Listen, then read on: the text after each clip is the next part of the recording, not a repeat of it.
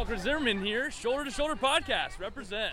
This is Bob Bradley, and you're listening to Shoulder to Shoulder Podcast. Hey, this is John Thorrington, and you're listening to the Shoulder to Shoulder Podcast. Hi, guys. My name is Jaime Camil, and you're listening to the Shoulder to Shoulder Podcast. I'm Larry Freedman, and you're listening to the Shoulder to Shoulder Podcast. Hi, everybody. It's Max Prados, and you are listening to the Shoulder to Shoulder Podcast, second to none bringing you the LAFC gospel. Hey, what's up, everybody? This is Alexis Guerreros. I'm the fat guy on the Cooligans. You're listening to Shoulder to Shoulder Podcast.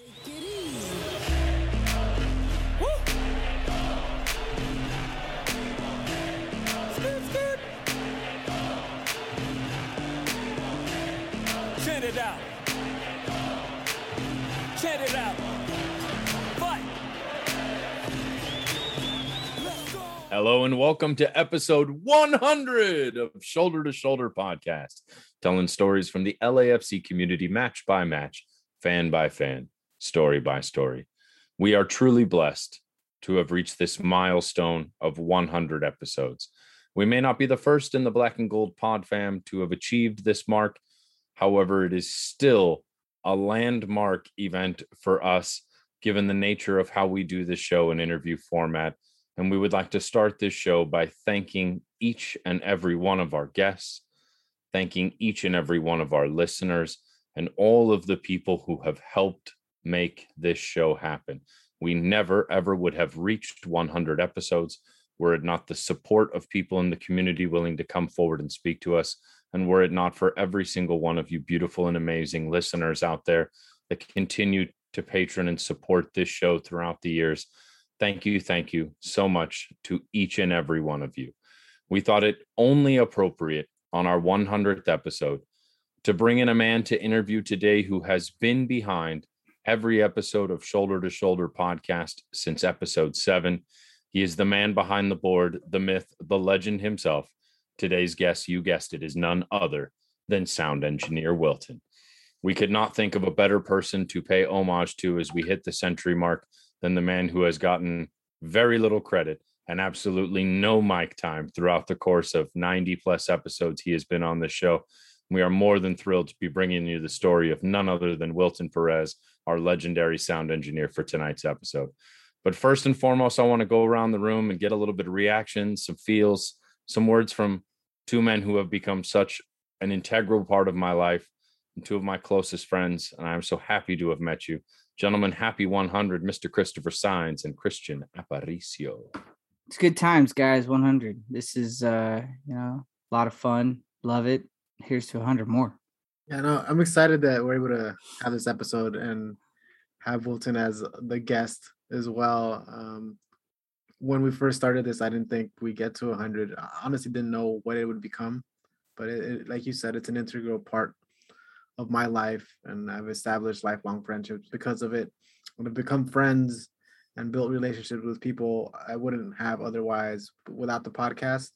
Uh, because of a football team. And to me, those are all things that can be taken away. And I plan on continue building with you all and with the listeners and with the LAFC community. Before we get started, I got to give a huge shout out. The whole theme of this show is obviously we're going to do the recap of the Sporting Kansas City match, and we're going to talk about what we expect to see from RSL and Austin, um, the midweek match next week. And then obviously we have the interview, but we're also going to be recapping the last 100 episodes and we're going to be talking about some of our favorite moments throughout the episode. And I have to give a huge shout out to our brother in pod, Philly Philemon from Defenders of the Bank. You know, it was during the MLS All Star Week. Christian was talking to me, Philly was talking to me at uh, one of the All Star game events. And he was like, Man, you guys are coming up on episode 100. What are you guys going to do? And I was like, ah, we've talked about a couple of different ideas, but we don't really know. And he was like, you know, you guys have had some great guests. You guys should think about recapping some of your guys' favorite episodes. And, you know, that's exactly what we're doing. So, you know, thanks for dropping us the idea, Philly, and we appreciate it. And we wouldn't be doing this episode without you, bro. So thank you. This show's about community. This moment is about community. It's not about the four of us who bring this podcast to you, trying to be week in and week out, sporadically, to be honest. Uh, it's about all of us. It's about everyone in the black and gold community. At times, it's about everyone in the LA community or the global soccer community. It touches on so many different things that simply require an entire network of voices to make happen. And that's one of the, the most beautiful things about this show and why I find it to be so unique and so fulfilling within the space. And obviously, much love to to all the pods out there. We've gotten shout outs on, you know, defenders and Heart of LAFC recently congratulating us on reaching the century mark. And so, you know, thank you to each of those shows. Uh, we continue to be as big a fans and as big a consumers of our fellow pods as we are intent on creating a great episode week in and week out for you guys here. We have some really fun ideas about how we can tweak the show and do some fun stuff starting with episode 101. But we thought we would just take episode 100 and kind of pause and reflect on all the stories that we've heard up until this point. But before we get into that, gentlemen, for the first time in a month and a half, LAFC got a win in a game in which none of us were predicting that LAFC was going to come out on top. Not only did they come out on top, we had an absolute thrashing 4 0 of a team expected to be at the very toppy top of the Western Conference, up there with the likes of the Seattles of the world at the end of this season. But we put an absolute barbecue sauce spanking on Kansas City. And I'm curious what you guys took of the B squad going out there and giving it to an A team. Are we are we really calling this a B squad? I, I mean, it kind of is. I, I, think it's I think it's safe to say that that was the consensus amongst the community. I think I'm if, open to you telling you me it's remember, not a B squad. If you remember last week, we spoke about who was on the roster and who was playing in the match. Let me tell you, sir, there is no way that this is a B squad. We had a bunch of starting 11 players. Let me just pull up the uh, actual starting 11. The Arango, he's the starter, right? Edwards has been a starter. Atuesta, Blessing, Janela, he uh, so I mean, you want to say not Janela? Okay. What are you talking about? Janela no, no, no. So I'm saying no, no, no. So I'm saying so I'm going through this list: uh, Ibeagha, Fall, Murillo, and uh, Romero. Right. So uh, Romero's the starter. Moody's a starter. Fall is a starter. Fall is only a starter because of injuries, though. Hey, bro. Fall is a starter. Ibeagha is a, he's a he, Ibeagha was no. a starter for NYCFC. Get out of here. Not he was a star- no. Okay. It, but he's not. He's not a B. He is not a. He's not a B player. Is what I'm saying though. He could be a starter for a different team in, in this league. Like, okay. Okay. I'll give so, you a B plus because it half over half the team was not. Oh my gosh. I will. I will say that six out of the eleven would be in our starting eleven if we had a full healthy squad. Okay, and so then you, you take. So then, and that's with no DPS, and you would have to assume that a designated player would be uh, in a starting 11 position if you allocate your resources properly. So what are we at now? Nine. So because we had to put in two players that are not in our starting 11, we're just going to automatically write the starting 11 as a B squad. Bro, get out of here. Wait, get wait, out of here. All right, all right, all right. All right. I'm here. I'm going to defend my case here for just one sec. So at the start of the season, the 11 that we planned on having in there week in and week out was Rossi, Raito Vela top, right? We had none of those. You know, in the midfield, I will agree Atuesta, obviously, starter needs to be out there. But I would say that Cifu, not there. I'll give you Blessing, although Blessing hasn't always made it into the starting 11 when we had a completely healthy team. The back line, I, I mean, I'm going to say that, I don't know, I, I don't consider Fall a starter. I mean, he filled in. He may have earned a starting role for next season, but he wasn't the person we planned on being our starting center back at the beginning. He was just signed the day we talked to John Thorrington. We're talking about. right. I mean, no one drafted that at the beginning of the season. Neither outside back. No. Okay. It's not how you. It's not how you. Was our keeper. It's not how you start. I'm talking about the quality of the player in the league you know, I don't see I, I, I don't see these players being bench players if they were put on a different team. I, do. and I, I can buy I can, I can live with that. I can live with that's your opinion. But I mean, considering what our depth chart was at the beginning of the season versus where we have ended up now, you know, I'm only seeing, you know, maybe three or four players on there that I would say are our first team players as we saw it on the depth chart. So we've had to go to a second option. And I'm referring to call that second option a B. That's that's where I arrive at a B squad. Okay. Anyways, I think that for a B squad, as you want to call it, this team was lights out. You know, first of all, to put up four when we had a hard time putting up more than two in the week prior against the Galaxy, we had finally been able to put up three. Not only were the was this squad able to put up three, they put up four, and for us having all of our defensive woes, we blanked Sporting Kansas City. I mean, right now, when you look at the table in the MLS, Sporting Kansas City is in the top in the West. Or maybe they're not anymore. Let me see this table. They're in third, but they're only two points behind Seattle, who's in first. Colorado is in second with 41 points, so they're one point ahead Sporting. I can't see people labeling this as a B squad when you see the way that they had performed and what sort of damage they had done on the pitch. Having a good game doesn't make you an A squad. I will say that. Like going into this game, I wouldn't say anyone was calling this, oh, this is this is LAFC really gonna take it to Sporting KC. By the way, my favorite kind of sauce is barbecue sauce, so I like that reference. Uh, The last thing I'll say is I think we learned from the match earlier in the month or the month of August where we got routed at home by them, right? So the game plan and their tendencies were very well observed and thwarted. And I think that no one really accounted for Fall's ability to be good in in the air.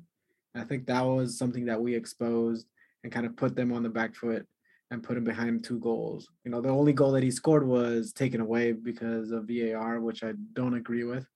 But he was able to kind of put those two goals on the board for us. And um, I think that opened up our confidence and put us on the front foot. I think I think defensively we were just solid and we, we didn't give them too many chances. They had a few that I think on, on their good day they may have scored, but I think we would have outscored them if the game goes on the way it, it did uh, at this point. I think what was good too that I liked is Chicho was able to score again in the run of play, and I think he took that well. He got it out of his feet real quick and put it kind of unorthodoxly with wrong-footed shot, but he had to do it quickly. Keeper couldn't manage. I think Musovski, he should be the B squad starter if this kind of situation happens again. I think Cal Jennings has had his shots, maybe because of fitness has been preferred. But I think Musovski was causing havoc. Maybe his touch wasn't great, but his awareness, his speed, his pressure was good, and it caused a PK, had an assist. So all in all, I, I think the team overperformed my expectations, but I welcome that. I thought it was going to be kind of a squeaker. Um, I was optimistic before the game, a tie or a two-one win, but not in any way, shape, or form a 4 0 victory. If anyone was out there that kind of put that bet down, I think they should bet on the Super Bowl now. Pick that because it, it would be someone being a liar, to be honest with you. I don't think anyone had that expectation of for a 4 0 or even like a 2 0 victory.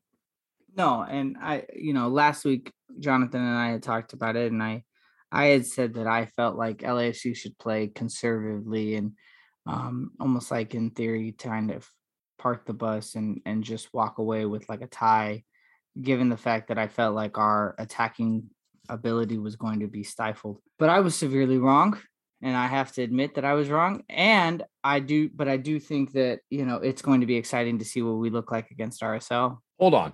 Let's stop and talk about how right you were on the last episode, real quick, because you predicted a 5 3 2. That was 100% you. We have never played a 5 3 2. You predicted a 5 3 2. And lo and behold, what did we get? 5 3 2. So I Well, have to. I, st- I think I said a three five two, or did I? I don't know. I It's kind of the same Comes that thing. anyway. Same thing. I, I mean, what phase of the game your outside backs are in is really, but you accurately predicted the change in formation to something we hadn't seen before. And you deserve all the credit for that because that that was an absolutely brilliant thing that you did. It did end up kind of working its way into like a three, four, one, two when we were in offense, which I really liked seeing, which is which is very close to you know Christmas tree style, which is kind of my favorite formation. But it was incredibly effective. Now, let's let's reel this positive energy back in just a little bit, and I want to kind of play devil's advocate, or at least have a question for the two of you about how much stock we can really put in this game because it was only one nothing LAFC when the red card got shown. And so the remaining three goals that we scored after that were all against a team that was a man down. Yes, we had a squad that had some players that we don't normally see, had some fight in it. So it's not exactly the starting 11 that we're anticipating seeing once everyone returns to fitness and returns from international duty. So, how much can we really take stock in what we witnessed in this game, and how much of it is just an anomalous good time? Well, let's okay. So, I think that when you look at the three goals that had transpired after the red card, one was a set piece, one was a penalty, and one was the goal from Arango. I think the set piece, Christian might be able to talk more on this, but you know, if you're man marking at that point and you know you're a man down, I, I think that there's a way for you to try and account for everybody, especially when you don't have a man on the the person who's giving the free kick. Yeah, you're not taking a defender out when you go down. Right. So Right. your So set piece the- defense should be the same. Your set piece defense should be the same. So I feel like the second goal to fall is earned. The penalty to uh Atuesta or the penalty that Atuesta ended up scoring on. I think a penalty in the box is a penalty in the box. Would it have been different based on having that their 11th player on the pitch? Maybe, but I still think that it was an aggressive tackle and it, you know, it is Can we talk it- about that miss by blessing at the back end of that play though, real quick? I mean, that was I was very happy that the penalty was called. It was a deserved penalty. You know, the keeper came in on Musovski's feet there and he goes down.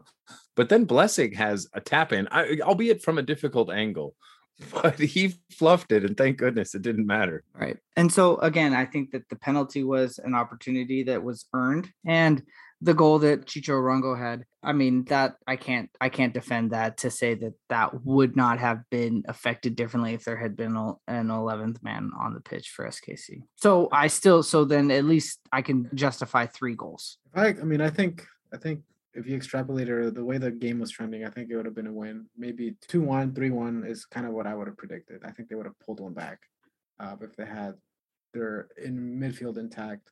Uh, but one thing I would p- point out is let's not forget that at KC, we were winning, and the only reason they kind of turned that game around is on a red card. So I think Peter Vermes and Bob kind of have these classic matchups, and it's either a really close game or a, kind of a blowout. It's kind of what I've noticed this season between the two two teams. Another thing I think that was in our favor, and it could have been against us too, is the unpredictability of this team kind of being newish and not played together. So I don't think Peter Vermes was able to game plan for us versus Bob Bradley being able to game plan for them because I think they're only missing Ilya, who is their best striker. So they had a little less firepower, but for the most part, they had the stronger team and the more intact team in terms of who they have available in the regular season. So I think if they kind of play with this energy, it'll be a little bit more difficult because RSL probably look at the tape.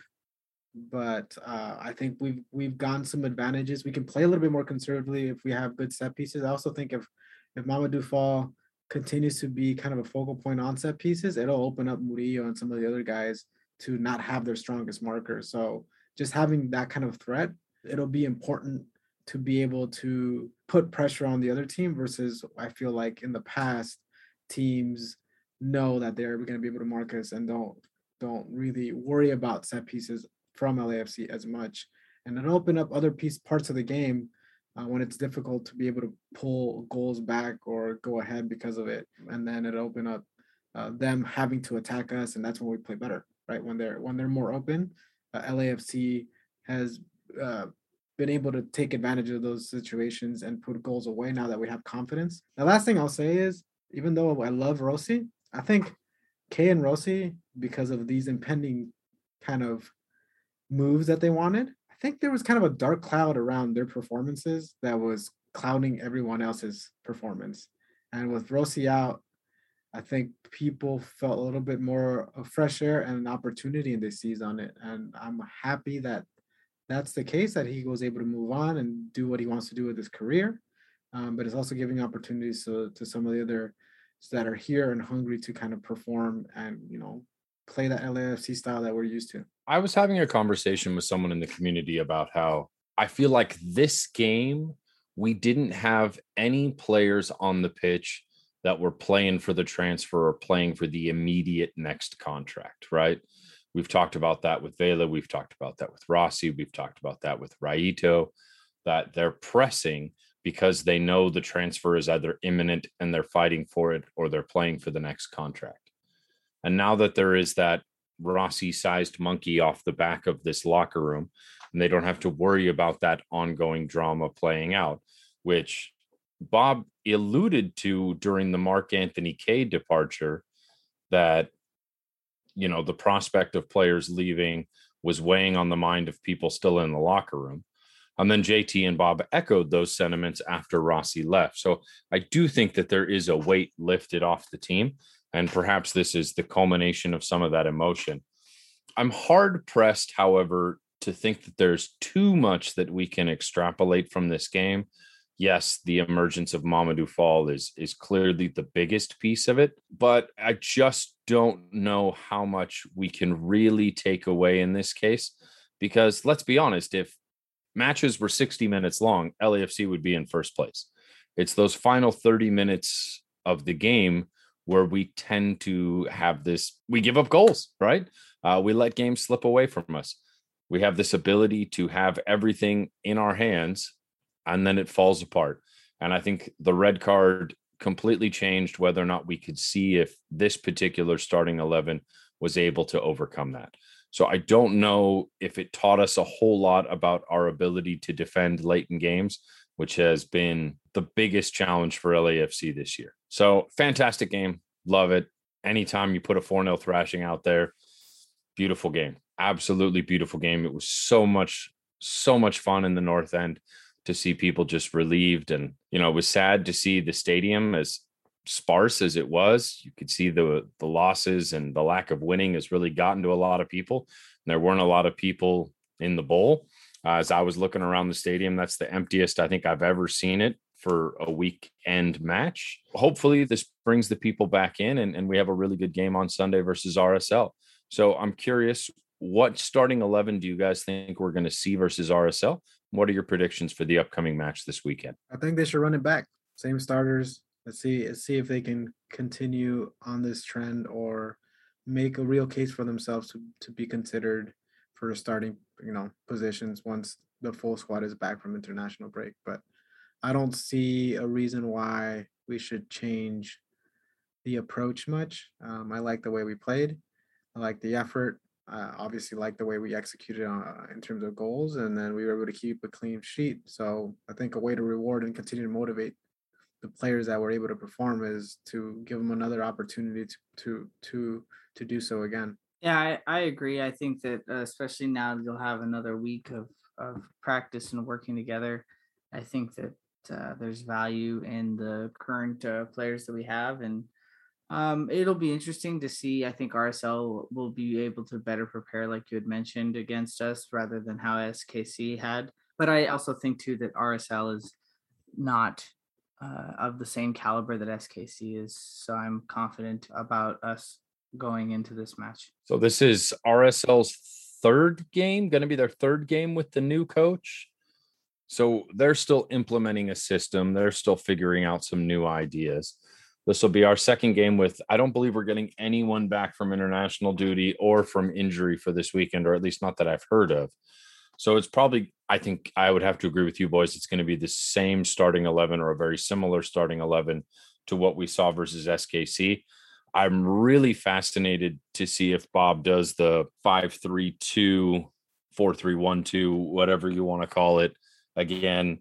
I really found that to be a fascinating formation. And I'm hoping that we continue to roll with that because it was incredibly effective, at least for the first half versus SKC before things got out of hand. And we really don't know what happened there. RSL, I think we've played them eight times. We've beat them six times and we've lost twice. I don't think we've ever tied against them. Just kind of an interesting statistic that someone always seems to come away with the win when we face them. So, do you guys think it's going to be winning ways? Are we going to go ahead and start a winning streak? A tie? What are you expecting as far as the final? I always expect LAFC to win, right? Every match. I never, uh, at least this team is not giving me a reason to expect them to have a loss. Uh, I still feel confident about uh, on any given day, as long as our players play their their roles the way they're supposed to play, we'll beat any team in the MLS, hands down. Like I, it, it, if we have our, our players that are supposed to be there, the starting players, our designated players, our ones on international duty, uh, I'm always confident, and especially even though I know we don't have those some of those players um, for this this match this weekend, I do feel that um, just how we played against SKC this last week, that that's going to give a, a, lot of the players confidence, and it's going to carry on in uh, to uh, Salt Lake City. I think they'll win. I think it'll be either a two one or a three one. The crowd's going to be there supporting. I think the youngsters are going to perform again. I think their confidence is high, and I think that's what they need when they're younger in their careers. And then some of the the more established players are going to be able to kind of guide and set the tempo up in the right way. I think Chicho's going to score a brace. That's my prediction. Brilliant. I like all those predictions. I'm going to go ahead and throw a wrench in this whole thing real quick and say immediately following RSL, we head to Austin for an away day in Austin that is three days after our match versus RSL with such a quick turnaround before we head on the road. Now, I know Austin has not been the strongest of teams this year, but they're a talented team as far as the pieces within that squad, probably a year or two away from being able to formulate the kind of roster that's going to be very competitive. But those are not hospitable confines.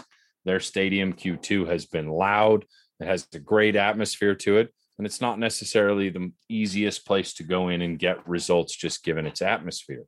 So with the really, really quick turnaround of just two days off between RSL and Austin, we're obviously not going to get a chance to put out episode 101 before that Austin game. So, what are your predictions for Austin? What starting 11 tweaks would you make from this weekend?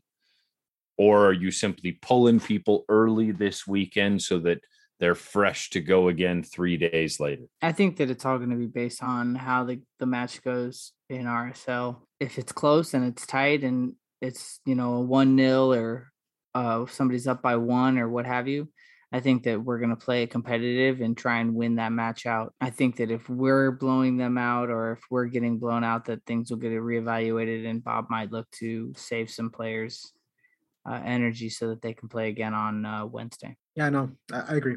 So it, it depends on the game situation. You got to write out the the win if it's in grasp or the tie, and then kind of plan for Austin thereafter, depending on fitness and injuries. So at this point, every point is precious. So we can't plan too far ahead of where we are, especially with so many players out in international duty or injured. Well, and just to give you some heads up too, right? Um, I'm going to look it up exactly to see who LAFC loaned out, but LAFC loaned out players today for Las Vegas. Farfan, Crisostomo, Jennings, and Traore are, have been loaned out today for the Las Vegas Lights match. So that means that they may not be available, or or maybe they'll come off of the bench um, for the match on Sunday. Yeah, the I, the way I see that is keeping them in game fitness to probably use them in Austin. Right, we we might bring them back in time to be on the bench over the weekend, but really you just want to shake off any rust and give them some competitive minutes in case we need them for that Austin trip. It's a really brutal time in the schedule to have this back-to-back games basically during the international window a very frustrating piece of the MLS scheduling process to see these games so close to one another.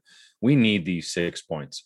We've got to get at least 4 points. Have to get 4 points and really, frankly, need six points from these two games if we're going to start talking about LAFC as being a playoff contender.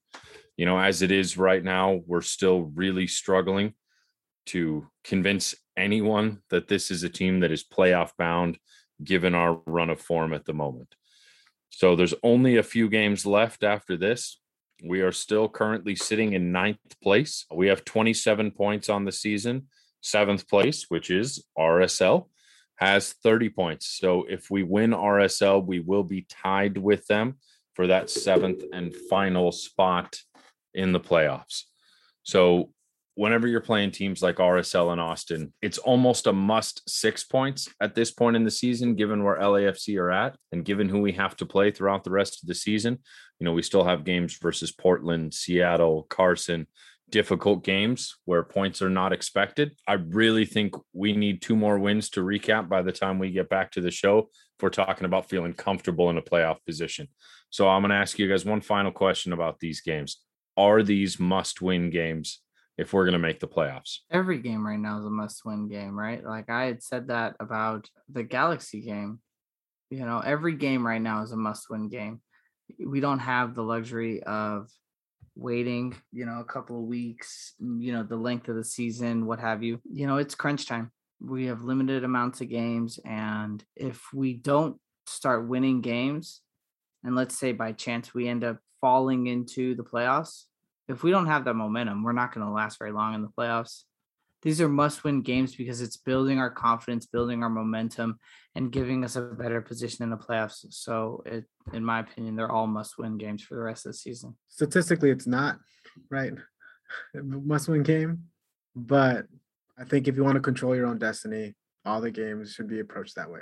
MLS is so wild. You you never know. I feel like in the last two months here, who's going to do what, who's going to drop points, and um, who like the seven seed can very well come out of the West. I think the West is stronger than it seems.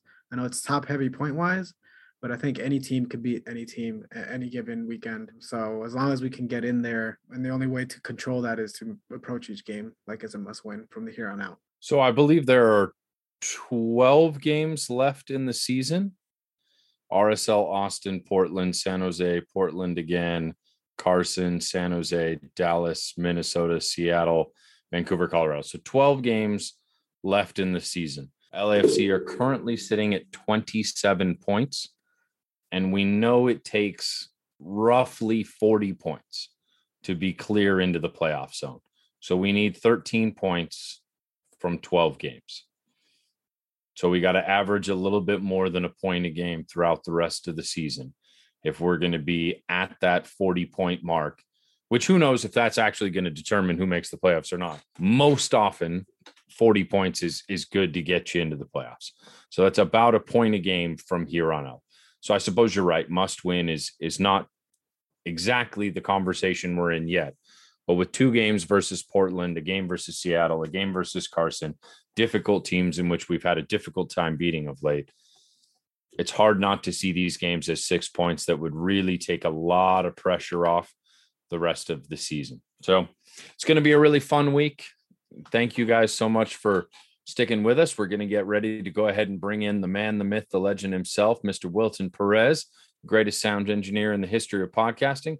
Gentlemen, do you have any final thoughts on our 4 0 victory or our two upcoming matches before we get a chance to speak to the man behind the board himself? Yeah, for anybody that's going out to Austin, you know, have a good time, be safe, especially to, you know, say hi to the our friends in Los Verde and uh, you know, travel in packs, stay safe. Same thing with RSL. Uh, but uh, yeah, it should be fun. Should be should be a good uh, four days of football.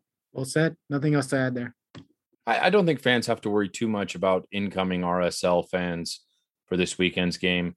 And and one thing I will say is that you know Austin FC have had some really great relations with LAFC.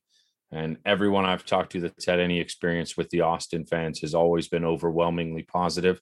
So I would just, you know, hit some people up, uh, hit up La Murga, hit up Los Verdes, and, and try and hang out with some of those cats. They were super nice to us when they came out here.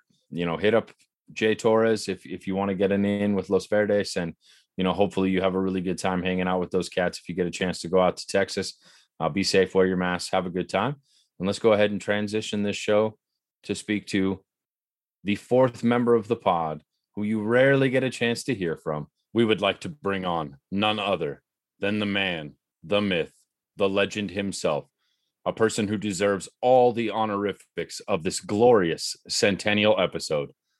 For all of our fans, the man who makes it happen, Ladies and gentlemen, please welcome to the show sound engineer Wilton Perez. Yay! Thank you guys. It's been a pleasure. It's been an honor to be working with you guys in this podcast. I have learned a lot from the team. You guys converted me, and you guys just delivered that passion into me to follow LAFC, the team, and and the fans and the community. And it's just been such an honor to get to know the team. It's obviously been an honor for each and every single one of us to have you with us throughout this entire journey. Most people don't realize that when we sit in a room and the three of us are chatting with a guest, that there's someone else there in the room who has remained silent for 93, 94 episodes. And we finally get to hear his voice. So, Wilton, look, brother, we love you. Thank you so much for being on this journey with each and every one of us. I mean, none of this could happen without you. And it's certainly so appropriate that we pay homage to you at this time. And people need to know the man behind it all. Thank you. Just, you know, on behalf of the three of us. So, Chris and Christian going to say their piece here in a second. But uh, it's been just a pleasure to meet you, to know you, to befriend you, to have you in my life and in my circle now. Nothing but positive has come in my life from having met you, brother. And I'm so happy that we finally get to hear your story. Well, I'm happy you're able to jump on today, Wilton. When trying to convince you, and it took us getting to 100 to get you on, I'm happy that, you know, the only reason we sound good and I think you've gotten better over time is because of one, your engineering of how we sound. And also, I think you kind of uh, do a good job of giving us hints here and there over time. So I think you've gotten better, we've gotten better. And then I think our experience has gotten better in terms of our teamwork. And uh, I think it, this helped us get through a weird year and a half so far. So glad you're able to jump on and tell us more about your experience here soon. Yeah, absolutely. And you know, I remember when Christian first had made the suggestion, you know, when we first started doing the show, we figured out in the first two episodes that Christian and I had no idea how to do any editing. And it was just taking us so, so long to do it. And then we had brought somebody in who had helped us out with the first couple of episodes. And then Christian goes, Hey man, I got a guy that uh, that can help us out and is willing to help record our episodes and this and the other. And I was like, Oh, okay, tell me about him. And he goes, Well, he's a Galaxy fan. I'm like, What? what? I was like, uh, all right, bro, whatever. We need help editing. So, you know, hopefully he he makes us sound good. And, you know, it's just we've come a long way and we've built some really good friendships and you know it's it's just been a lot of fun and i just want to say you know obviously we're here interviewing Wilton, but again to you guys too man thanks it's it's been a wild ride and you know it's it's one of the best things that's going in my life that's outside of my family you know and and so just want to say thanks to everybody and all our fans and everybody that's listened and come on our show and stuff like that. It's just to everybody. You guys are making my personal LAFC experience so much better because of everything that you guys have brought to me and every all of our listeners and all of our guests. And it's just, it's just been a great, great opportunity. All right. So the cat's out of the bag. Chris said it. Wilton, let's talk about when football enters your life and let's find out how it is that you were succumb under the spell of the hated ones down in Carson. So, brother, tell us a little bit about your first memories of the beautiful game. Football has been around the family for a long time. My dad was a soccer fan, soccer player back in Guatemala. And nothing professional, but you know, that fan of soccer was always there within the family. Started playing in the in Pasadena local city is Villa Park. I never played professional or I just played in the in the Villa Park. Even up to two, three years I still played, but I got injured. So that's when soccer just kind of was a pause for me now.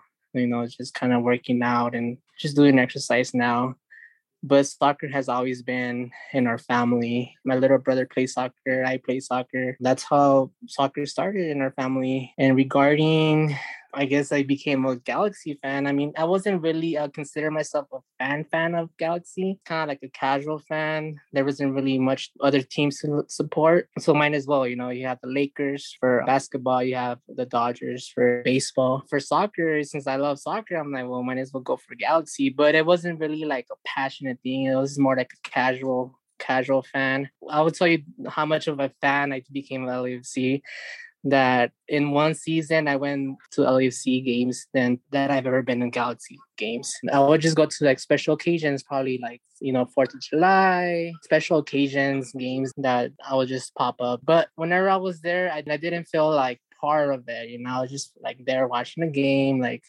yeah, you know, they played good. They had um Pescadito Ruiz, you know, he's the Guatemalan and you know, supporting big players, David Beckham, but it was just like more show, you know. Donovan, of course, um, was a good player, but it wasn't nothing like that passion that I feel for LAFC, like and for each player, you know. The first time that I went to the Banc, actually Christian was like, Hey, you know, I invite you, just you know, come over, you know, you could just be neutral, you don't have to wear LAFC, you don't have to wear nothing, just come, come, come in and we are on the south side of the stadium. As soon as I walked into that stadium and I saw the north end, I was in love. I was like, oh my God, like this is crazy. Like I love this. Like I love the passion, you know? And um, I love the fans, you know. It was just like each LAFC fan that I've bumped into, they're just so passionate for it. And when I went to Galaxy, I never really saw that. Know, I was just like, there's something missing there, you know. I feel like welcome. I feel part of it, even though I was kind of rejecting it at first, but people just made me feel comfortable. So it's just, you know, it made me fall in love more with the game and with the team. Do you support any teams back in Guatemala, the national team? Are there any other teams throughout the world, Europe, that you support as well too? Guatemala, they're not that good, so uh, there's no hope there. I gave up on them. um, my mom's from El Salvador. They're doing okay. You know, I, I watch the national games, but no, no team necessarily. Go for Barca. It's sad to see Messi leave, but I guess I'm not really like a fan fan that I just like LAFC is just I love watching it and you know last time LAFC was losing and then my girlfriend was like why are we even watching it they're losing like it was like four zero. I don't know. It was like a couple games back, and I'm like, just because you know we're fans, it's like we're hearing good and bad. You know, we if they're gonna lose 10-0, we'll still be there watching. You know, so uh besides LAFC, that passion that I have for LAFC, I, I would just say LAFC. Barcelona, I see once in a while. So we know you were introduced to this show through Christian. So why don't you take us a little backstory? How did you meet Christian and how did you guys become friends? Christian is brother-in-law's friend they went to school together and we met through my brother-in-law and you know through events birthday parties and stuff like that we're having i believe it was my sister's baby shower and then christian was there and he was like hey you know listen christian's like kind of evangelizing everyone listen to my podcast you know i started this podcast and then you know i was outside with my music i had my, my laptop and my speakers and I'm like, oh no, that's cool. Like, I'll check it out, you know. And then I, I told Christian, hey, Christian, like, I'm, I'm a sound engineer. Like, I could help you guys with edits whenever you guys need help. So that's how I, I started. So he's like, yeah, listen to it. Let, let me know what you think. And then um, whenever we need help, we'll, you know, we'll call you. It literally happened like soon thereafter. Like the guy, the guy that we out at the beginning was super flaky. Like I've I've known Wilton for some time, but it was more casual. I feel like because of the podcast on LAFC, our friendship has grown also. Sure. Um, it was more in passing or whenever his, his brother-in-law, my friend Kevin and his wife or his sister Kathy had like like family gatherings or extended family gatherings. That's when we would hang out. Like I there was no interaction beyond that. But now like we'll text each other often and uh, we we obviously interact because of the, the podcast and work together that way. So uh, it's another friendship that kind of blossomed because of the sport. And that's my perspective. And I don't think I've, I would have gone to know Wilton the way I do or we do now because because of of uh, football and LAFC. Your friend hits you up and says, "Hey, I'm recording this podcast. I want you to come over to my house and do an episode. So take us through your first episode with the boys and what that experience was like behind the scenes." Oh, the first episode, I was really nervous. Not on the recording part of it. It was more like this was like actually my first podcast, my first, I will say, gig out of sight, out of what I do in my daily life.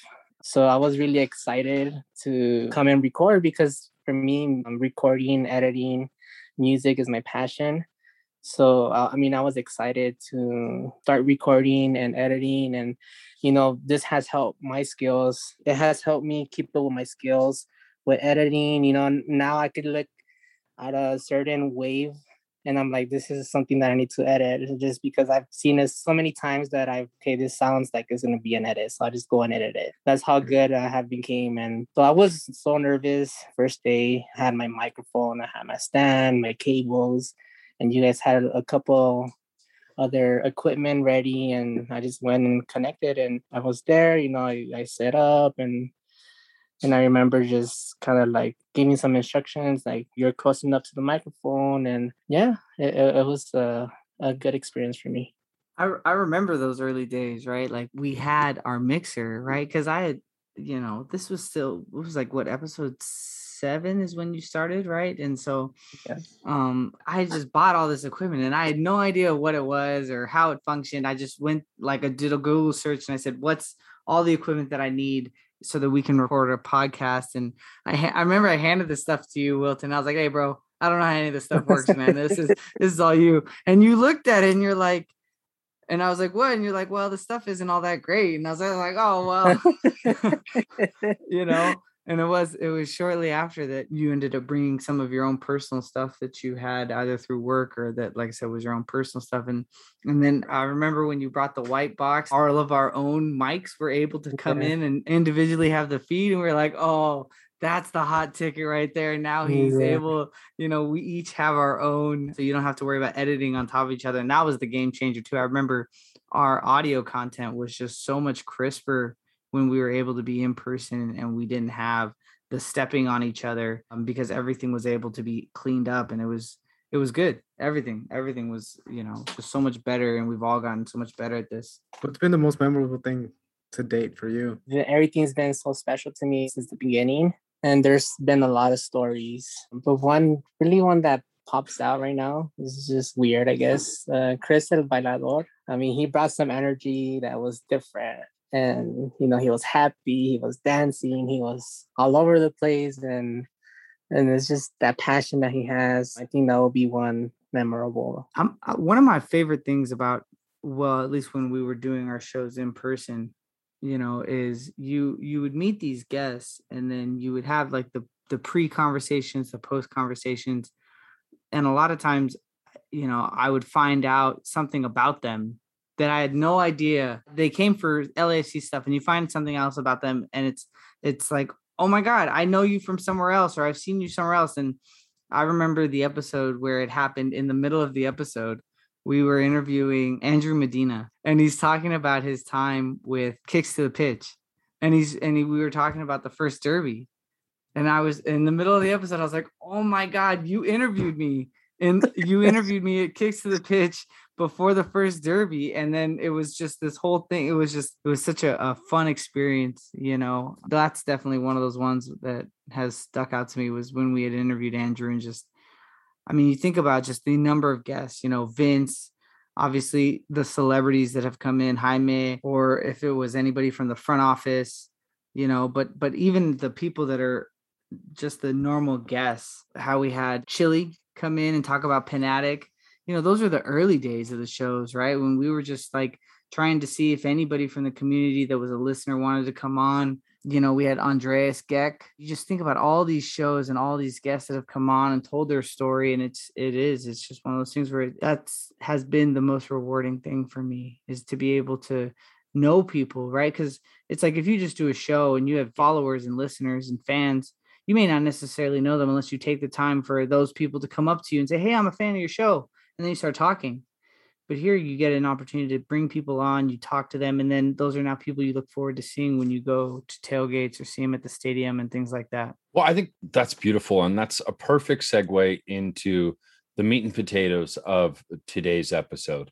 And I really kind of want to go around the group here and we really just, you know, kind of want to highlight some of our favorite moments, some of our favorite episodes, our favorite guests, our favorite things that have been said on this show. But to stop for just a moment and realize what a feat it is to reach 100 episodes. And I know we're certainly not the first podcast in the LAFC pod fam to have hit the century mark.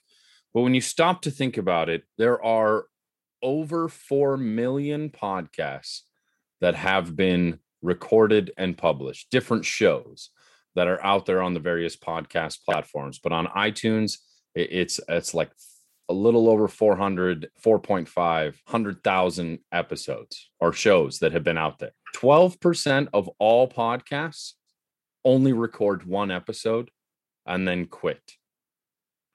Only 6% make it past the second episode. Average number of episodes. So, of the 4.5 million podcasts that are out there, the average number of episodes that they reach is 14. 51% of all podcasts that have ever existed have done 14 or fewer episodes. That's pretty impressive to say that we have reached the 100 mark and doing it in a manner in which has been difficult, right? I mean, obviously booking guests for episodes, and we have done numerous episodes without guests, but attempting to do an interview based show where we've brought 100 different people from the community on and use this platform as a way to get their voice out there makes it all the more challenging for us to book and continue these episodes.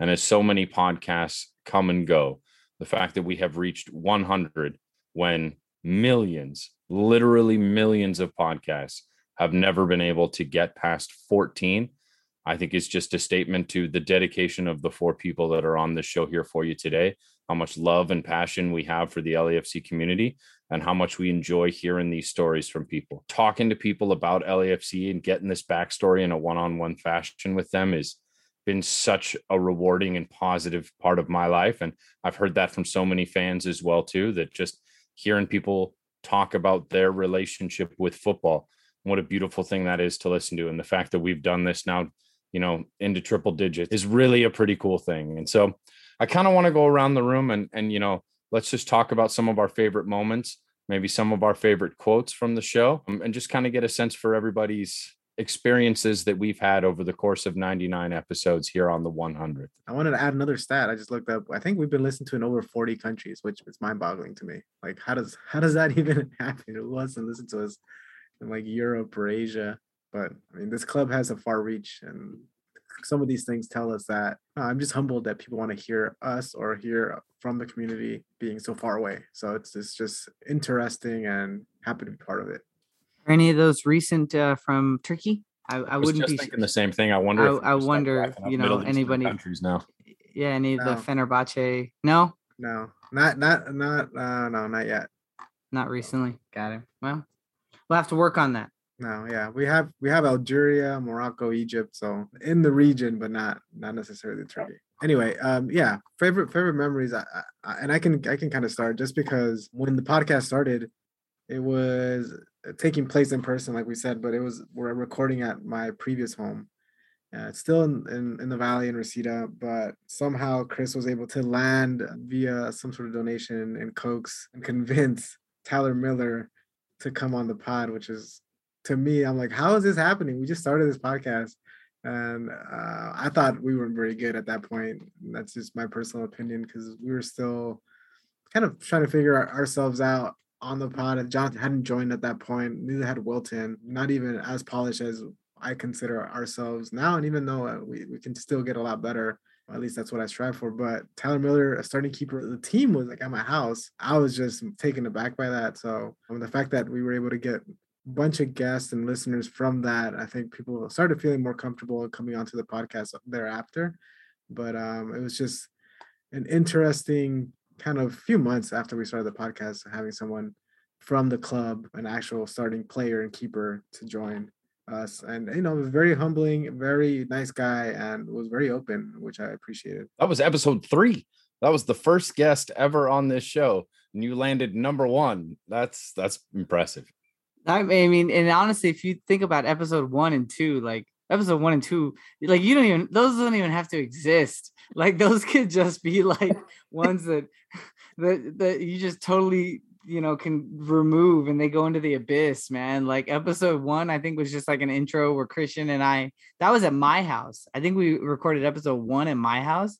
And it was just like, hey, who are we? What we want to do? And then episode two, it was just like a preseason preview, right? I think we might have talked about like a preseason match that we had no access to because, of course, we didn't have any kind of media credentials or anything. We were just like, oh yeah, we we read this on Twitter and this is this is what we heard. So really, like Top notch the- reporting there. Oh man, it's uh, you know, a friend of a friend of a friend. but yeah, so for our first like real episode to be Tyler Miller, like when you put that in perspective, that is that is a little bit uh, crazy how we just went we went in big on the first one. All right, so let's go around the table. So we've heard one of Wilton's favorite episodes. We've heard one of Christian's. Chris, give us one of your favorite episodes from early on.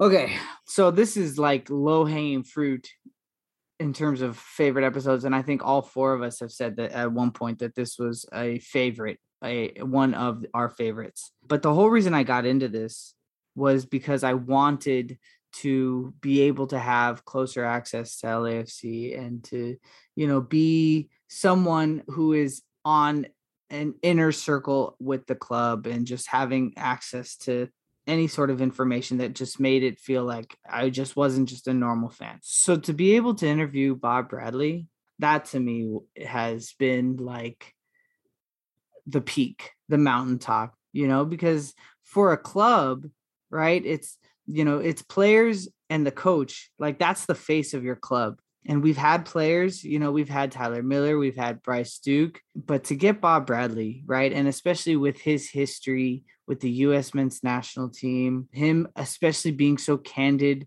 when we were in the middle of uh, the riots and protests that were going on uh, across our country, and him talking to us openly about our leadership in public office and talking about the things that he saw in Egypt and the correlations there between that to me was such a high you know and i remember coming off of that episode and for like the next week or two i was just like man i i got to interview bob bradley. And even today when i talk to people about the podcast and i tell them what we do and who they're like oh who are some of the people that you've interviewed and you know, I'll start rattling off names, and then eventually I say, "Oh, and Bob Bradley," and they're like, "You got to interview Bob Bradley?"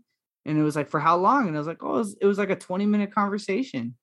You know, and that's just that one is definitely one of the ones that I just I'm always going to appreciate, and especially because of how Bob was during the interview, that just made it that much more special. All right, I guess it's my turn. Uh, before we'll go around a second time for moment number two. There are a lot of episodes of this show that have really touched me. I think the YLP episode where we got to interview both the youth leaders and the graduating leaders and to see the contrast between the two people who were in the program and how you could see those life skills, those adult skills manifesting themselves, but you could still see them struggling with some of the things that the program was trying to teach them through in regards to public speaking, how they phrased themselves, how they held themselves, how they talked to us.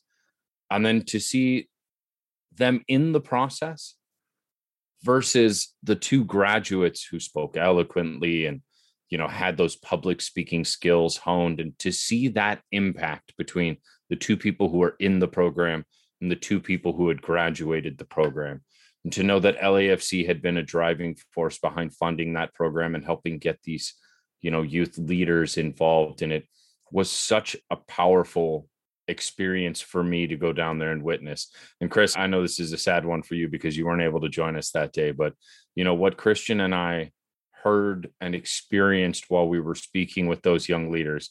You know again some of the stuff that that happens when the record button is not read and uh, you know some of those things that they would the experiences that those kids have had to endure in order to get into this program and then graduate it was was some really really really powerful stuff. And i would say that that to me was the most impactful episode that i got to experience. So if we're going to kick it in reverse order here so we'll do fantasy draft style since that's a popular notion this week. We'll kick it back in reverse order here. So i'll go with my second favorite episode on this show is the one that never happened and it was the trip to san jose in which christian and i spent like three and a half, four hours recording with Ray on a bus, drinking beers.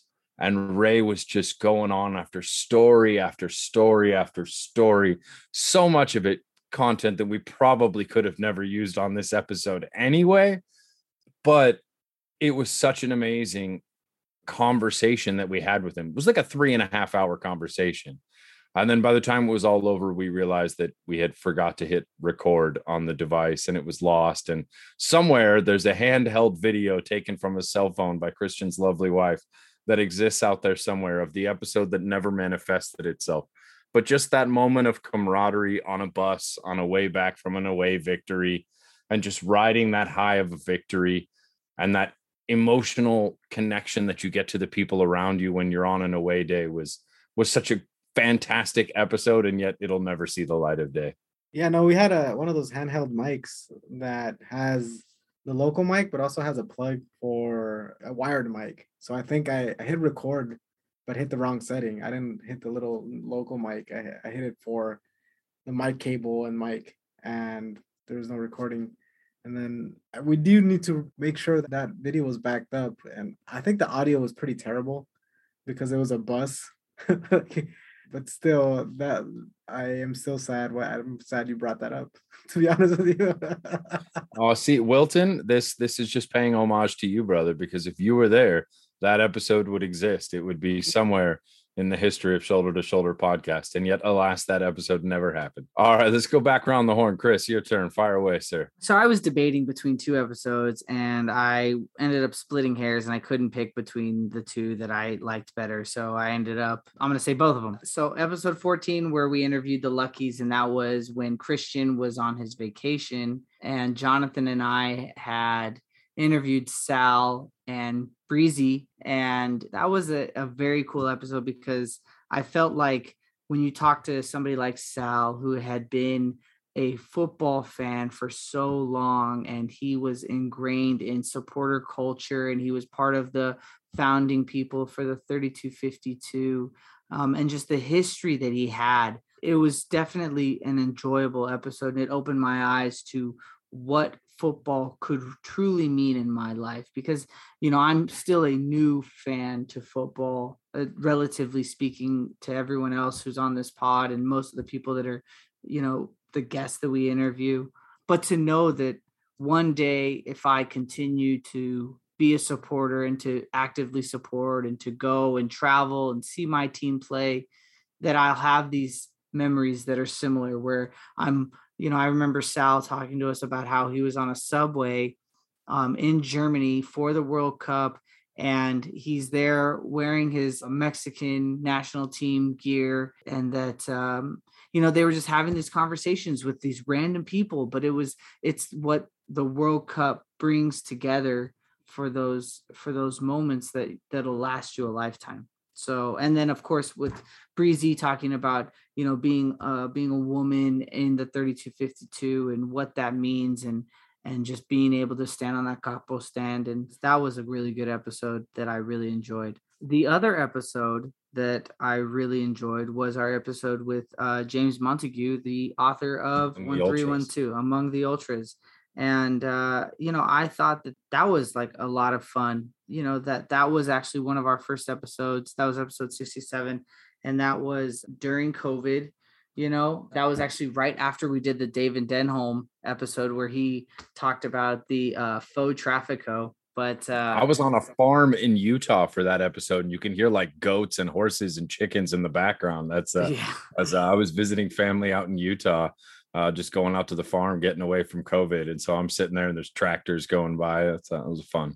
That was great yeah. content, though. He was a killer interview. Oh, it was so much fun. And for James to talk about his book that he had just written and some of his previous books and the life that he lives and being able to go and travel around. And he had gotten to hang out with these cultures, these supporter cultures, and um, the uh, the supporter groups, and and seeing some of the inner workings of some of the biggest clubs in the world um, again, that was just another one because I find I I do I find the supporter culture to be fascinating and addicting, and you know those are some of the things that I have since having those conversations with people and being exposed to lfc over the last four years. That is definitely something that I have just continued to look into and just try and get more knowledge on because I find it to be so interesting. For me, uh, I just want to give a shout out to all the supporter groups that have come on. It's been more than a handful. And, and an uh, evil eye to those that have not. but another one that that sticks out to me, still kind of early in the early days. It's only episode six, but it was episode with sticks because that's actually how we got the intro and outro song of, of the podcast. And it just so happened that he was releasing that song in conjunction with LAFC, and it was being introduced at the stadium. And he was on our podcast, and we asked him for permission to be able to use it, and he immediately said yes. So very memorable interview in terms of just uh, where he grew up uh, down in Watts and what he's doing in the community and has continued to do so. A very compelling story, but also just I feel like our podcast just a little bit again to, to to to trend in a in a in a better direction in terms of how sound. Um, so I wanted to thank Sticks for sure, and also thanks thanks to all the to the SGs that have come on. All right, so hold up a sec here. You've picked episode three and episode six as your two favorite episodes. Now, am I supposed to feel a little hurt that you picked both episodes in which I was not here for? I mean, No, look, bro, I- you had like a 92% chance of picking one I was on, and, No. and you went for both in that 8% here. I'm a little, you know, The, the the question, at least the way I approached it, is what was memorable. I I can't stop remembering you. You're always on every one of the episodes. uh, all right. Wilton, Wilton, anchor us, brother, save us. Um, Another memorable episode, which will, I had to pick two, is for uh, Luis, the guy from Leon, and also Jay Torres from Los Verdes. The reason why I gave you guys earlier was because how this podcast was able to unite two teams. Instead of becoming a rivalry, I think it just became a friendship. those are some really really great moments for all of us uh, sharing this experience with everyone here is just you know i've said it before i'll say it again this is one of the most rewarding inspirational fulfilling things that i do in my life is take part in this show and so many of these little cool moments that have touched us are really special uh, we're going to close one out more actually. No, uh, episode ten, uh, the true number ten of this podcast, Ultra Gringo. That's We that's can't one of forget my the favorite. gringo. Because because I'm just I'm just building up, man. First, how did we get n- notor- notoriety? Tyler Miller. Then we got our song, and then we got a co-host, right? So we wouldn't be where we are today, not only just because of your sweet sounding voice and tenor and uh, approach to the podcast and professionalism, but also I think a lot of the connections in the North End you've been able to kind of introduce and help us establish and establish some of those roots to be able to do that. So was just messing with you, making sure that I wanted to see how long you would go without saying, "What about me?" I mean, you knew it was coming. That, that's funny. You've picked my my second least favorite show, which was the one in which I was on. I was so nervous my first time coming on the show. You know, I'd been an avid listener of the episodes up until then, and you know, I had kind of a lot of expectations about how it was going to go, and of course, it never goes exactly how you plan it when you're speaking about something emotional. And so, uh, you know, it was a hard episode to get through. There was a really, really difficult time in my life as well, too, as far as the subject matter of what we were talking about and what was going on. And that was a really difficult thing to sit in front of a microphone and talk about those things for thousands of people to listen to on the other side of it was uh and and for it to exist for eternity right? I mean people can always go back and listen to that episode and and and sort of tear the band-aid off all those wounds all over again. That that was a, a difficult episode for me to get through. Obviously the one episode i have never listened to the only episode i have never listened to uh Mo's Memoriam would definitely be partly one of my favorite episodes and partly one of my least favorite episodes that was such a difficult night to get through.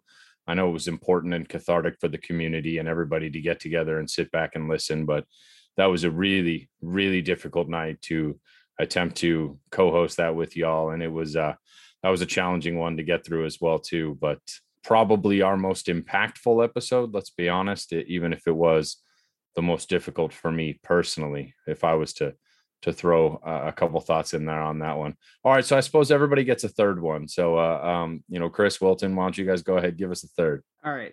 So my third one, I was just looking through and episode 87, Ben Chi. I thought that that was a great episode. Just Ben talking about, you know, because at that time, that was right after the announcement of Kim Moon Hwan. And, uh, you know, we talked about Ben and his new role. We talked about at that time, which it, it's it's still uh, an issue, but it it was definitely at the forefront of the news. Was the Asian asian american pacific Asian islander Amer- right? Just all the hate and the the ho- horrible acts that you were seeing to communities, the Asian and Pacific Islander communities. And I remember, uh, you know, Jonathan had asked, and we hadn't planned it. right? Like we we weren't even sure if we should have even asked it, right? Like cuz we just but Jonathan came out and eloquently like he does a lot of other things and he just tied it in to an actual question that we had for Ben and it and it was just like hey, you know, how can we as members of this community help you and people that might be in your community to be you know to help fix this problem. And uh, i think that it came off very well. I think that ben's answer was great. And you know that it's just i feel like during covid especially like even though having our interviews when we were in person they were the better of the two right? Of course having interviews in person are way better than having videos over zoom. But I also feel like, you know, even though we're farther apart and we're not connected physically, I do think that we had a lot of episodes over COVID that emotionally impacted us. And so it's it's ironic, I guess, that hey, we're farther apart than we've ever been when we were recording these episodes, but you know, we actually are all coming together over something emotional and impactful that's going on in these episodes that is making making us still feel close. And so, you know, thank you to Ben Chi for that episode because that was definitely one of those ones where you walk away and you know your heart goes out to anybody that was going through any of the struggles of bigotry or hatred or or um, intolerance. Another favorite episode. going you going going with that going with the Jaime Camil, bro? How'd you know? ah.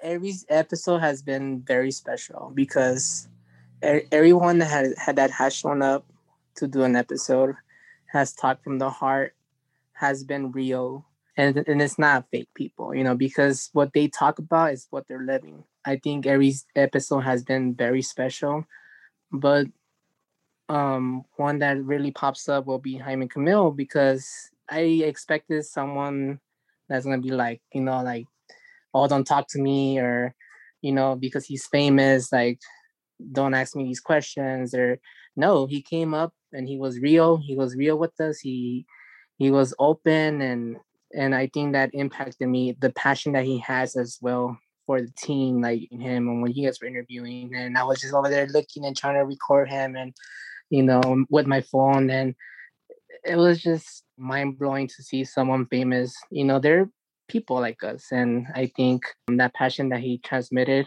in that episode it, it caught my attention a lot. All right, guys, I got some quick trivia here for you. So put your phones away. So you guys can all go ahead take yourself off mute. I got a quick question here.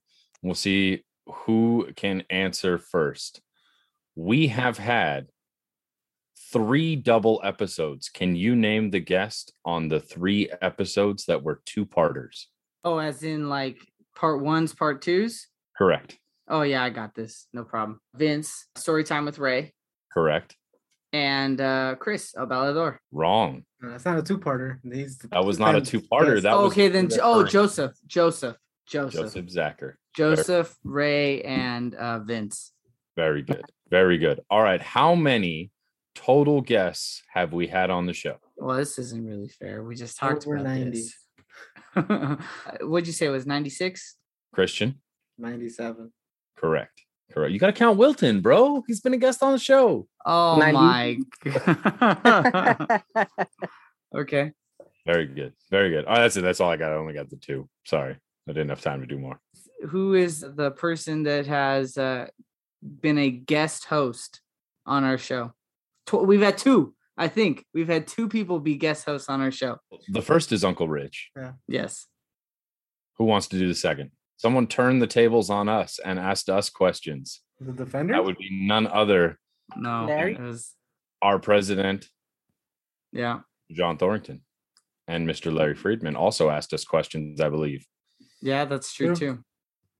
That's true. I forgot. I forgot that uh, Larry Freedman did. I was thinking John Thornton. Ooh, but, uh, bonus points, extra credit. Speaking of extra credit, I think uh, we're going to wrap up the episode with some of our favorite answers to the question shoulder to shoulder. So each of us have selected a few people that are some of our favorite answers to the question, what does shoulder to shoulder mean to you? And so, real quick, we're going to toss it around the room and just tell me who you picked and why. And then we'll let the episode go ahead and close out with those voices before we hear the words of Sticks. But first and foremost, Wilton, thank you for being our guest on episode 100. Thank you for being the greatest sound engineer in the podcasting world. And I have a question for you, sir. Wilton, sound engineer with all his Guatemalaness. Guatemalteco. Oh, come on. The birdcage, Agador Spartacus. Ah. Uh. Wilton, what does shoulder to shoulder mean to you, my friend? Shoulder to shoulder means it means family. It means passion. It means friendship. It means uh, my getaway. Um, whenever shoulder to shoulder with my brother or sister, LAFC fan, totally forget about everything. Um, I had experience where with my girlfriend, her dad was going through some stuff, and and then we are just at the game, you know. And then I'm like, hey, just forget about it for one moment, and and let's just focus on the game and let's enjoy the game and shoulder to shoulder. Um, I'm even want to cry, I'm my shoulders next to you to cry, or you want to talk about it, I'm here to talk about it, and that's what shoulder to shoulder means to me. Beautiful. Thank you, brother. All right, gentlemen, let's go around the room. Tell me who are your favorite answers to the question, what does shoulder to shoulder mean to you, before we hear those on our way out tonight?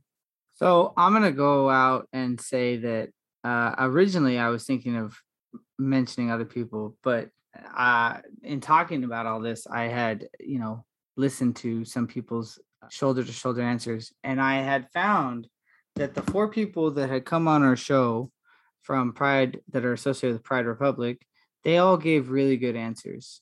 Luke, Paul, Lenny, uh, and Chris, right? I felt like all four of those guys gave really good answers, and I felt like they all spoke about what shoulder to shoulder meant from a very, very unique perspective. And I do think that the inclusivity that LAFC has provided with LBGTQ plus community, I, just I think that it was special, and so I, I I would say that my pick is you know is the the four shoulder to shoulder answers from Lenny, Paul, Chris, and uh, Luke. Uh, for me, I guess the most memorable one is is uh, Dweezy. I think it had to do with maybe recency bias with COVID, and he was like in his backyard on the dark. But it it took me back to a moment when the Banc was open, and uh, I was in the Sunset Club with with that mechanism, the recorder that I had finally figured out after that dang San Jose game where I asked I asked him that question well in advance before he came on the podcast, and um, uh, it's just one of the more more, more memorable, at least in the way that it took me back to pre-COVID while we were in COVID, and uh, both really good responses to the question, and the, the, the theme is always community and escape, bond, and uh, there really hasn't been an incorrect answer. So I'm just choosing one of the more memorable ones for me. So this was a hard question to answer because I, I really had to go back and listen to quite a few of them in order to figure out who I think phrased it perfectly. And you know, there are 40 different answers to this question that really blew me away. But I have to go back to two 3252 OGs, two of the people who helped galvanize this term shoulder to shoulder within the community. And I have to say, Joseph Zacker's answer to the question was my second favorite of all time. I think he really encapsulated the mood and the feel of, of the phrase really well. And then, hands down, the best one, and, and it's unquestionably the hardest one to listen to, is, is Mo's answer. You know, another person who just absolutely hit the nail on the head.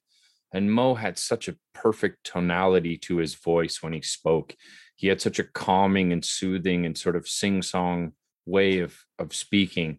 And the way he answers that question, not only are his words brilliant, but the tone, the message to it, exactly how he says it was just so meaningful, so powerful, and, and just another sad reminder of, of how much we miss him. Absolutely. All right, Wilton, you're the man of the hour. Go ahead, give us your favorite answers to the question What does shoulder to shoulder mean to you? I mean, there's so many to pick for um, what shoulder to shoulder means to you because, like I mentioned before, it's just something that it's real and it comes from the heart.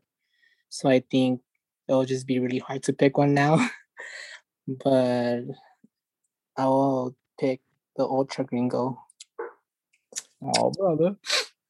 I was um yeah, I I, uh I really appreciate that, man. That means a lot to me. Thank you. It's it's a phrase that uh is very near and dear to my heart, as as all all of you boys, especially sound engineer Wilton. And sir, we'd like to thank you so much for finally stepping onto the other side of the microphone and joining us this evening.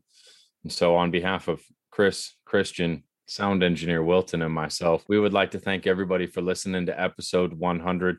Thank you for being with us on this journey.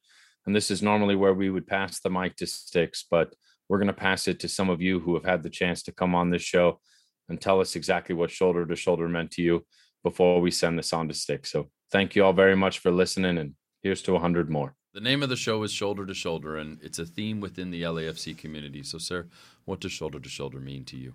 Shoulder to shoulder means that no matter what, we'll be supporting each other en las buenas y en las malas, like the song says. We alentamos en las buenas y en las malas, which I, I love that, that phrase. I'm probably one of the few supporters that know every single song by heart, all of them. so whenever I take you people, I'm like, you like Escorpión Dorado, no? Mm-hmm. Dale, dale, dale, Paw Patrol. I'm like, they're not saying Paw Patrol, they're saying Black and Gold. Like, I have to tell them. of course, Escorpión is funny. That- But I love that the shoulder to shoulder. I love the community. I'm always following on social media the 3252 and as, also as well as the LAFC.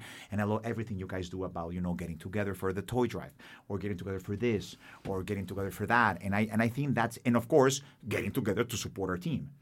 En las buenas y en las malas whether we win or whether we lose. We're there, we're supporting, and we are shoulder to shoulder. Like there's no like independent groups here or independent or we are a better supporter than you are, or no, we support more than you, or we are. No, it's like we're there, and we all become the 32-52, and we all support the team. To me, the chant that I like the most, not, not only because it's fun and it's super, is the the jump for LA Football Club. Ole, I, that's, mm-hmm. that's shoulder to shoulder. That's shoulder to shoulder. 3,252 seats moving in unison. It's like there's that's it. That's that's shoulder to shoulder. I have one final question for you today, Mr. Vice President. Sure. And that's Mo. What does shoulder to shoulder mean to you?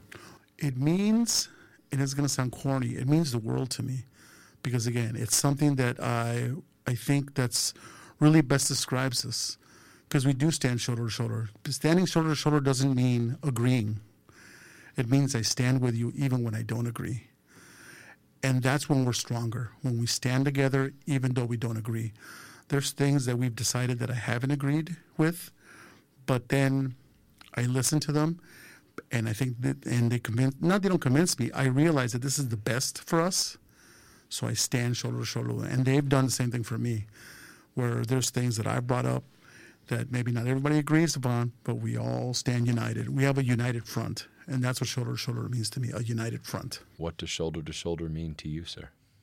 community. Ultimately, we are Los Angeles. Los Angeles is us. Um, we stand with the city, and the city stands with us. It's got to be. And when I say the city, I'm not talking about brick and mortar. I'm talking about people. Whether you're in Koreatown, whether you're in East LA, whether you're up here in Reseda, you see the LA logo, you know you're a part of something special.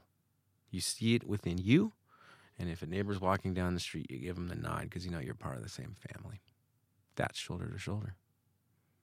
It's, that that's it. That's key to me. What's up, y'all? This is Kate Corga from Make Great by Kate, and Shoulder to Shoulder means LA to me, baby. Hey, this is Tom, the LAFC King from the Lucky. Shoulder to shoulder means inclusion to me. We are all one. We're all family. This is LAFC Punk. What shoulder to shoulder means to me is just community and unity within our family. Just it starts at the tailgate. Actually, before that, it just we're just family, and just that's what it means to me. Is just shoulder to shoulders. We're all one. Thirty-two fifty-two. What does shoulder to shoulder mean to you? Shoulder to shoulder means having to not feel bad when you go on long rants about anything to the people who are gracious enough to have you come on their podcast and give give you room to have long rants from a great distance away. Shoulder to shoulder, come on, like the most obvious one means like even when you're not together, you feel like you're together. Right? Like even when you're not when you, even when you're restricted from physically being together, restricted from being shoulder to shoulder, you can still feel like you are. So what does shoulder to shoulder mean to you, sir? Well, you know, I sort of go back to what I was saying about feeling seen and not having to hide and bringing your whole self. It's not even just that you're welcome, that we want that, that we want all of you here. Not, not you don't have to hide anything. You don't have to be anyone you're not. We want you as you are here. Whatever stuff is going on in your life, whatever stuff you're dealing with, like bring it all and just let it go. And, you know, for those 90 minutes, just have a ball and let it just let it all go. Like all this stuff that's bottled up, just let it all out, you know, chant, scream, yell, you know, clap, whatever you need to do and enjoy it and enjoy life. Would say I've never really found a community that has felt as uh, just openly supportive and for me that's that's what shoulder to shoulder is you i don't know you but you are my brother you are my sister and you are welcome and non-binary dudes as well too that's right sure. What does shoulder to shoulder mean to you, sir? Uh, shoulder to shoulder means to me that I'm not in this alone, that I am here with a club and it's important, and people would go out of their way to look out for my best interests, and I would go out of my way to, to look out for theirs because we are connected by this club. It's black and gold, gold blood in your bloodstream. It happened quickly, but those that brotherhood and those connections have been firmed up in such a way where those words mean it. I mean, at first it was a slogan, but now it really means something. And you know, when when we're on a road trip or we're all together having a beer after the stadium, we are always shoulder to shoulder and we're looking out for each other. That's a really comforting feeling. That makes you feel good and makes you feel you're not alone in this. And that's what makes it important. When you're shoulder to shoulder in the good times and you're shoulder to shoulder when you're in the not so great times and you're miserable, but you know you can share that misery with people. And that's that's really comforting. What does shoulder to shoulder mean to you, sir? Shoulder to shoulder to me means being a family, standing shoulder to shoulder, supporting our team, loving each other, just being there for each other, and providing a welcoming and inclusive environment for everybody. Because, like I said before, our slogan is "Everybody belongs," and we believe that, and that's what we want to portray, and that's that's what shoulder to shoulder means to us. What does shoulder to shoulder mean to you? Shoulder to shoulder means that we stand together in terms of how we play, how we support the club, how we're part of a community, how we're part of a city, that our vision, not only of football, but um, I know we like to talk about being a force for good. Um, those can't just be words. That's got to be real. This past year, man, we've been tested. Uh, so many people from the LAFC community impacted by the pandemic. You know, we've got essential workers. We've got people who who are out doing the jobs that matter most in these really trying times and the ability that we have to support each other believe in what we're doing and know that our football our commitment our support of each other is always there so that's what shoulder to shoulder means What does shoulder to shoulder mean to you, sir? I thought about this, and um, ultimately, it comes down to respect. Respect for others, respect for yourself, respect and diversity. The you know to go to the games and to put your arm around someone, to give them a high five, to come to a game and forget about life, but at the same time, ultimately respecting everyone that's there. I always felt welcoming. You know, you know, I know you're District Nine Ultra. Every time I gone to a tailgate or met them somewhere, I've just always been so friendly and in every supporters group, you know, like shout out to the Tunnel Snakes who I sit next to now, totally formed, and those Bad Hombres are in front of me, and like I can feel like there's the Empire Boys and Expos and Tigers that are all in front of me. Then there's you and the D9U, and then there's the Los Angeles Originales who I met from the original day one, you know, and so like, and then I mean, if I missed anyone, I'm sorry because you know it's growing and everything, and so it's just it's just respect. That's I think that's what it comes down to. We're out there, we're enjoying ourselves, we're having fun and we're trying to be as respectful as possible. You might mess up sometimes, but it's important to have that dialogue. Sorry, shout out to Pride Republic. Can't forget them. Halftime meetup every five or seven minutes before the last half. You got to come and take that photo meet with them, and um, and it's just it just comes down to that. And if it comes to a place where you feel welcome and comfortable, and wanted and, and appreciated, then you know you give what you take. And to me, that's that's what shoulder to shoulder is. What does shoulder to shoulder mean to Larry? Yeah, I mean, I think it is the cornerstone or a cornerstone of the club. I think this is an example of it. I think that throughout our history, the way that we have done things together as a community, and whether that's, you know, Rich and I and some of the other folks going over to Dortmund with supporter leaders or you know supporters going to Gensler's offices to talk about what the stadium should be, what it should look like, what that experience should be, the way we come together to serve the community for all kinds of charitable causes, the way we come together when somebody needs help. And we talked a little bit about that earlier. And just the fact that people understand that that's what this club is about. If you ask Bob or John or Jimmy Lopez, Julio, Jaime Camil, Colin Hanks, Jordan Harvey, Carlos Vela, you know, everybody understands that that is that is the core of this club.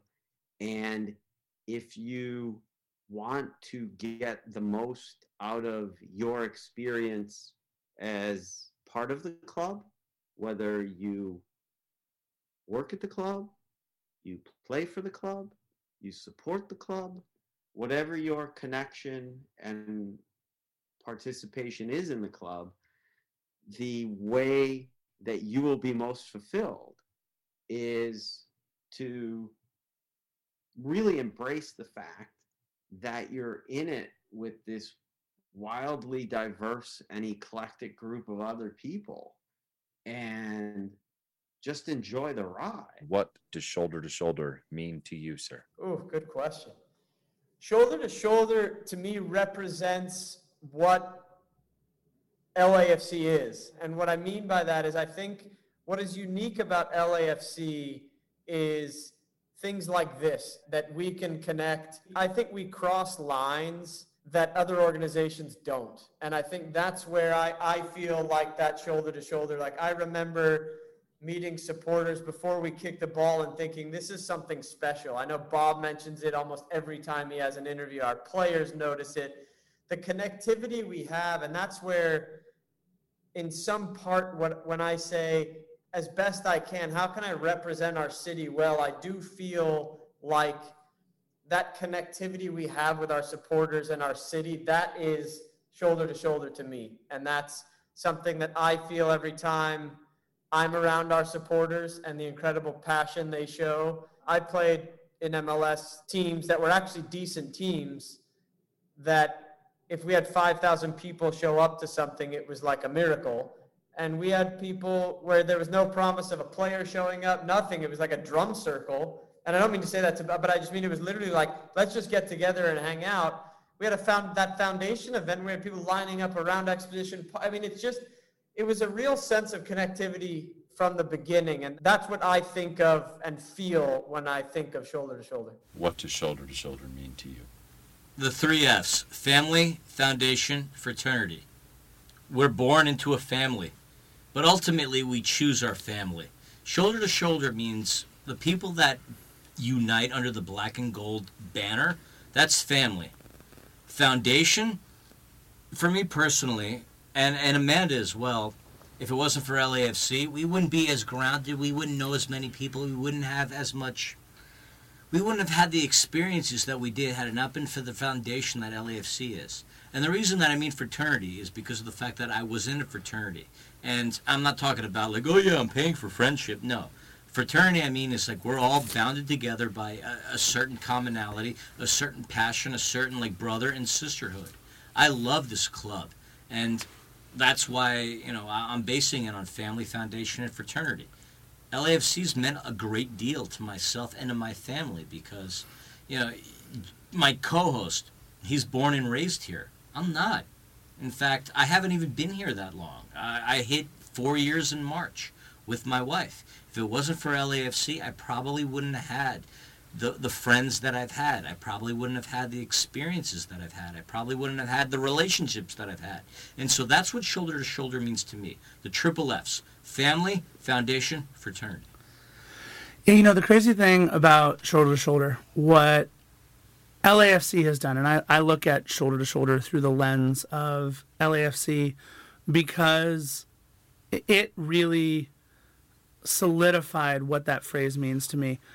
Shoulder to shoulder, when we are done with Jump for LA Football Club, when we are literally locked arm in arm with our fellow black and gold faithful side by side, we're we're sometimes a little winded, sometimes a little sore, sometimes a little drunk, sometimes a little out of it, whatever it might be. And yet you look at the person next to you and they're having the same shared experience, right? They're also sore, they're also winded, they're also drunk, they're also whatever it might be. And then I look to our founders family, all, all of us that sit in Founders Club, that we're all in the same five year contract, but we're also in the same five year family. And we can't wait. And we've talked about it. We've tried to re up to, like you mentioned earlier, seven or, or however many years they want us to re up to. And there's that family, that camaraderie. And then I look to the guy sitting to my left, and there's nothing in the world that would have brought us together if not for Founders Club at Banc of California Stadium, LAFC. I, I can honestly say that there are five other fantastic people sitting in this room here that I would never have met if not for the black and gold. And so for me, shoulder to shoulder, like we said earlier in the podcast, we talk about the cathedral of the black and gold. This is where we go to worship on Sunday or Saturday or a Wednesday midday, which we hope that never happens again, whatever it might be. and it becomes an act of being shoulder to shoulder without ever thinking about it. And to me, that is what shoulder to shoulder means is going to the bank or going to the burger stand or going to the car wash or just running into somebody while you're shopping in Costco, whatever it might be. And you see the LA on their hat and you go, LA, and they go, FC. That's it. Or you see the sticker or you see the, the license plate and you honk your horn or you tilt your head the other way and they get it, right? And it, it means the world being part of not just 22,000, but the millions and millions of the black and gold faithful out there around the world. And that, that's honestly what shoulder to shoulder means to me. Guys, what shoulder to shoulder is for you? So shoulder to shoulder, to me is is what this show has become. It's community. It's being able to have conversations with people that, apart from you know our love for LAFC, wouldn't really happen. And just getting to know uh, their background, their interests, why this is important to them, how passionate they are, uh, and being to connect, being able to connect in a, such a big city with people from all walks of life. And football does that. And now we have a team that is the fulcrum to do that. Before it was teams that were not in LA.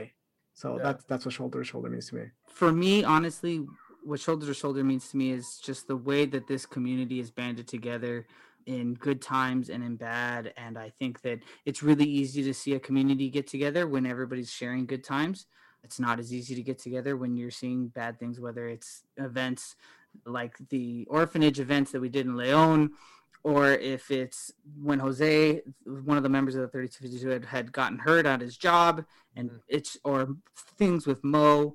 It's seeing the community come together and be there for each other in the bad times Mm-hmm. more so than the good times and, and it's just being part of this family and when you're at a match and the team is scores a goal and it doesn't matter if you know the person next to you you hug and you high five and it is that family feeling that is what shoulder to shoulder has been most significant for me about to me, I find that living in a big city and in modern society can be so isolating. We Mm. have such a tendency to go from our car to our screens to our house.